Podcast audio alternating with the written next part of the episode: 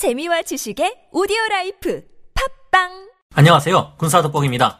얼마 전 우크라이나와 러시아의 5차 협상에서 약간이나마 진전이 있는 듯 했다는 언론의 보도와는 달리 안타깝게도 현재 러시아는 우리의 예상을 뒤집고 이제까지보다 더욱 최악의 결과를 향해 나아가고 있는 것 같습니다.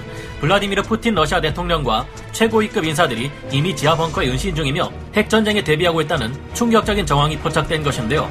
현재 러시아군이 우크라이나와의 전쟁에서 갈수록 불리해지고 러시아가 새롭게 수립한 전략마저도 제대로 먹힐 가능성이 낮아지고 있다는 점을 볼 때 러시아가 핵무기를 사용해 상황을 반전시키려 할수 있다는 것은 충분히 우려되는 상황입니다. 러시아가 핵무기를 사용할 경우 미국 또한 더 이상 가만히 있을 수 없으며 전면 핵 전쟁으로까지 상황이 약화될 수 있는데요. 왜 이런 분석이 나왔으며 앞으로 우리는 어떻게 해야 할까요? 좀 더 자세히 알아보겠습니다. 전문가는 아니지만 해당 분야의 정보를 조사 정리했습니다. 본의 아니게 틀린 부분이 있을 수 있다는 점 양해해 주시면 감사하겠습니다. 역시나 5차 협상에서 러시아 측의 약속은 거짓말이자 기만술일 뿐이었다는 것이 드러나 우크라이나를 지지하는 전 세계의 많은 사람들을 분노하게 만들고 있습니다. 키우와 체르니히우 등지에서 군사 활동을 축소하겠다던 그들의 주장과는 달리 한국 시각으로 30일 오후 6시 경부터 이르핀, 부차, 포스토멜, 보르젤, 키우, 자토미르 방면 등 키우 인근 전 지역에서 격렬한 전투가 다시 시작되었는데요. 누가 선공을 날린 건지 파악되지 않고 있으며 공세 종말점 상태로 도망 중인 러시아군을 섬멸하거나 최대한 타격을 줘야 하는 우크라이나 쪽이 향후 동남부 전선에서 우위를 잡기 위해 악착같이 쫓아가 공격하려는 것일 수도 있기는 합니다. 그러나 실제로 이번 5차 협상이 러시아 측의 화전 양면 전술이었다는 것이 30일 드러났는데 체레니히우의 시장은 협상 이후 오히려 체레니히우가 러시아군의 강한 공격을 받고 있다고 폭로했습니다. 로이터 통신이 밝힌 바에 따르면 비아체슬라우 차우스 체르니히우 주지사는 적은 밤새도록 체르니히우를 공격하고 인근의 니진시를 공습했다. 러시아의 약속은 믿을 수 없다고 비꼬았습니다. 그러나 푸틴은 현재 더욱 수세에 몰리고 있습니다. 러시아는 이제까지와 달리 동부 돈바스 지역과 마리우폴을 중심으로 동부와 남부 지역에 전력을 집중시킬 계획이라는 것이 드러났지만 격전지인 이지움을 장악하고 동부 전선에 합류하려던 러시아군의 보급을 담당하던 러시아 본토의 탄약고가 최근 우크라이나군의 토치카 이후 전술탄도 미사일의 공격을 받아 날아가 버렸죠. 덕분에 탄약 을 보급받을 수 없는 이들은 이지움에서 격렬하게 저항하는 우크라이나군의 저항에 밀려 갈수록 불리해질 전망입니다. 마리우폴에 전력을 집중하겠다는 계획도 이뤄지기 힘든 상황인데 며칠 전 우크라이나군이 러시아 해군의 상륙함인 사라토프함을 포함해 다른 세 척의 상륙함에 토치카 유 전술 탄도 미사일로 큰 피해를 주었기에 해상 보급로를 이용하는 것이 어려워졌기 때문인데요.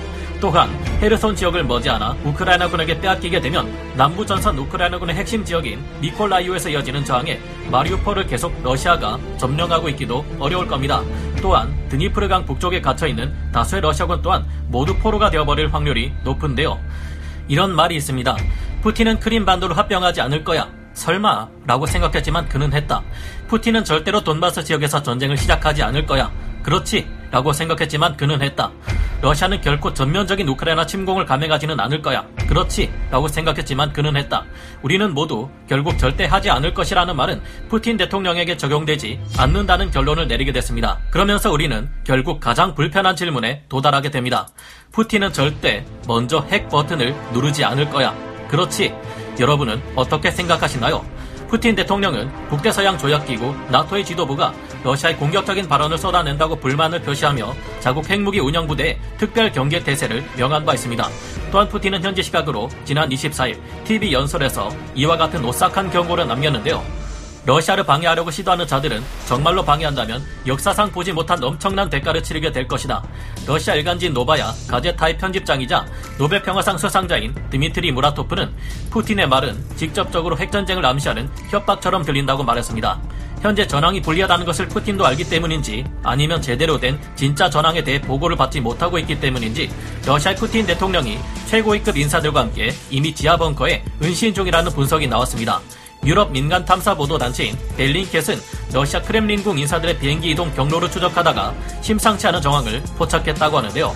벨링캣 러시아 안보 담당 수석 조사관인 크리스토 그로체프는 특히 보름간 공개석상의 모습을 드러내지 않았던 세르게이 쇼이구 러시아 국방장관이 우랄 산맥 핵 벙커에 있다고 주장했습니다. 그로체프 조사관은 현지 시각으로 29일 우크라이나 채널 24와 인터뷰에서 쇼이구 장관의 비행기 이동 경로를 추적했더니 우랄 산맥 우파 주변을 기속해서 오고 간 것이 확인되었다고 말했는데요. 덧붙여 러시아의 수도 모스크바에서 시베리아 쪽으로 1200km 떨어진 우파 근처에는 비밀 핵 벙커가 있는 것으로 알려졌다고 부연 설명했습니다. 영국의 언론 매체인 더 타임스의 보도에 따르면 1970년대 말 러시아 우파에서 140km 떨어진 야만타우 산에는 군용 벙커가 설치된 것으로 알려졌습니다. 이 군용 벙커는 핵전쟁에 대비하는 대규모 군사시설이며 상황실을 갖추고 있어 유사시에도 군 지휘가 가능한 것으로 전해졌는데요. 미 정보 당국은 이 벙커가 최근 지속적으로 개량되고 확장되었다는 정황을 파악했다고 합니다. 그로체프 조사관은 이런 근거들을 종합할 경우 쇼이구 장관이 러시아 핵 벙커에 있다는 결론에 도달하게 된다. 다른 결론은 있을 수 없다. 며칠 전 드미트리 페스코프 대변인이 미국의 CNN 방송 인터뷰에서 말한 것처럼 크렘린궁이 정말 핵전쟁을 고려하고 있다면 쇼이구 장관이 핵 벙커에 있다는 결론 외에 다른 결론은 있을 수가 없다라며 자신의 주장을 강조했습니다. 또한 쇼이구 장관의 딸인 크세니아 쇼이구가 지난 22일부터 3일간 핵 벙커가 있는 우파 지역에 머물렀다는 점도 이런 사실을 뒷받침한다고 말했습니다. 이 조사관은 푸틴 대통령의 경우 쇼이구 장관과 다른 벙커에 은신 중인 것으로 분석했는데요.